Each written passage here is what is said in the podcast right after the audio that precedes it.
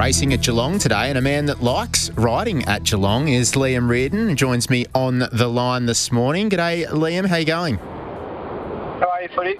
Going very well, mate. Uh, hey, last time we caught up was we're making a habit of this. It was just last Saturday, actually. You, you took us out for lunch, the, the two units, boys. It was very nice of you. And look, we certainly paid our end of the bill. I just wanted to chase up and make sure Reese Goodwin's paid his portion of the bill.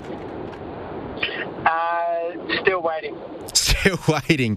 Yeah, no, I think you'll be waiting a while. He's uh, he might even be waiting for that bill to be put up on Inglis Digital and getting it for a quarter of the price. That's his usual strategy, mate.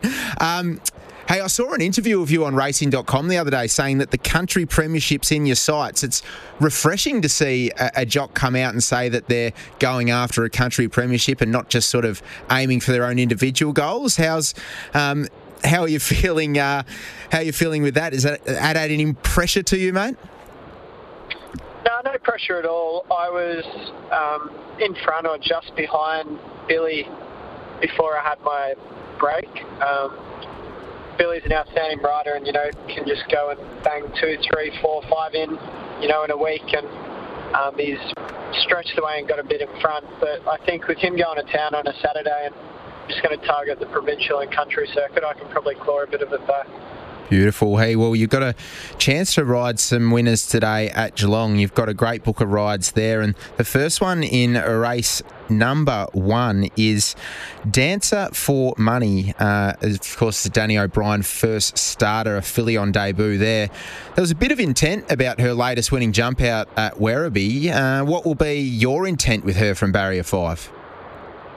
Yeah, I trialled her there. Um, first ever sit on her. She gave me a really nice feel. Showed good speed.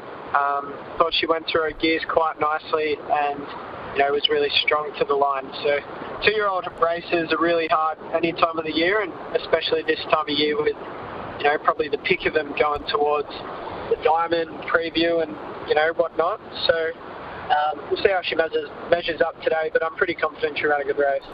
Yeah, when you do go to um, when you do go to the races for the first time with these two-year-olds, do you have a plan in place in terms of where you want to position them in run, or is it more about just getting a, a feel for them out of the gates and then trying to find a, find position in run?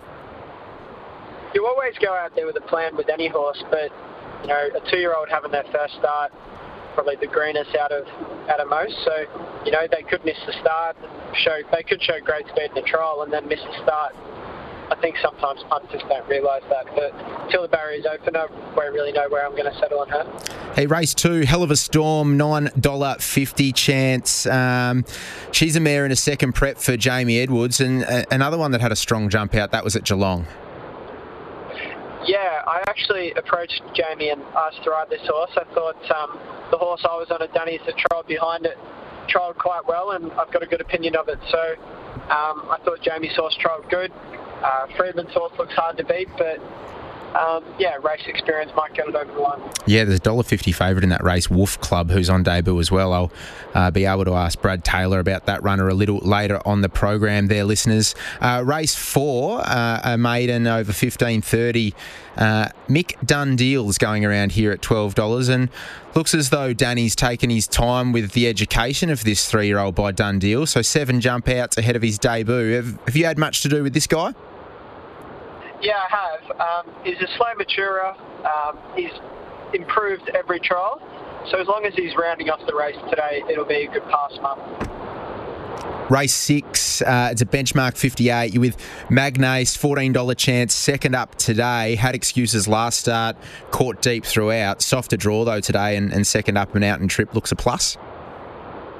Yeah, I think he'd be hard to beat today, this horse. I think he's over the odds.